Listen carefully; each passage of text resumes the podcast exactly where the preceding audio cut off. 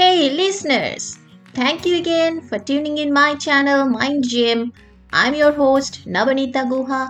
I'm a mindset and life desire coach, founder C E O of Life Fulfill and a certified master life coach from American Union of N L P. My mission is to transform every one of you to win over your self-doubts, limiting beliefs and fears to become confident in life in every action you take. If you wish to know more about my mission and my business, please drop an email at nabanita guha at life fulfil dot com and I'll be in touch with you. If you like my podcast, please don't forget to like, follow and share. I'll really be grateful for that. Today, I'm going to talk about a topic which, if practiced, will make you confident, empowered, self-loving, and positive. For almost all of us, saying no is difficult. As a result, we'll end up taking too much of commitments, some of it we may not even want to do, and eventually we either compromise on quality or on time and end up being stressful and anxious. This happens in our everyday life and in work. I received a call from one of my ex-colleague yesterday. We worked together in an immensity about four years before. She was a bubbly young lady, kind, ever willing to help, and cooperative.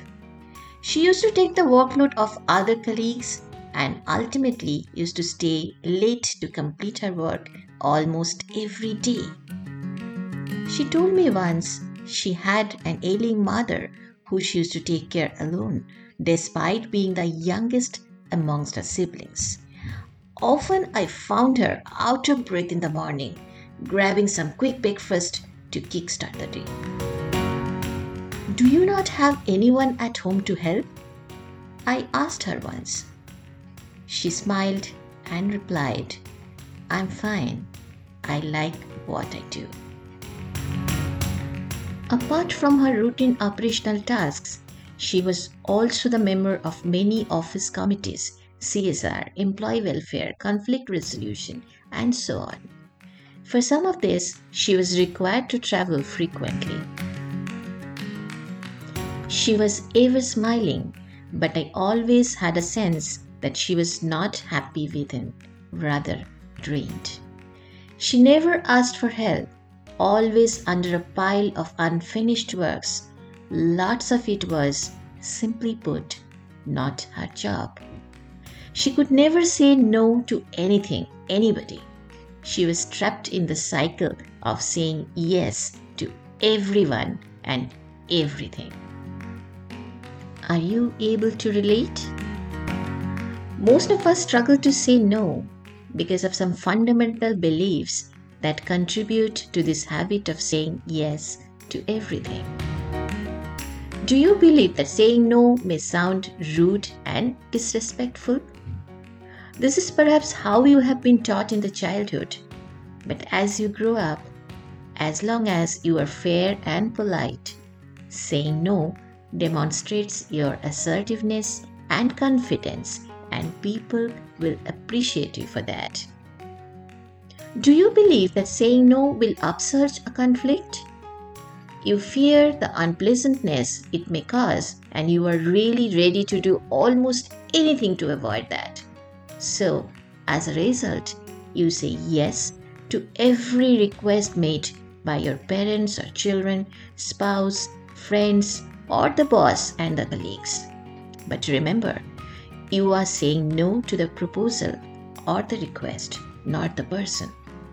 So your polite and kind approach will communicate that you are not rejecting them, just having something more important to attend at the same time. Do you believe that it can jeopardize your relationship or rapport? But that's really the case.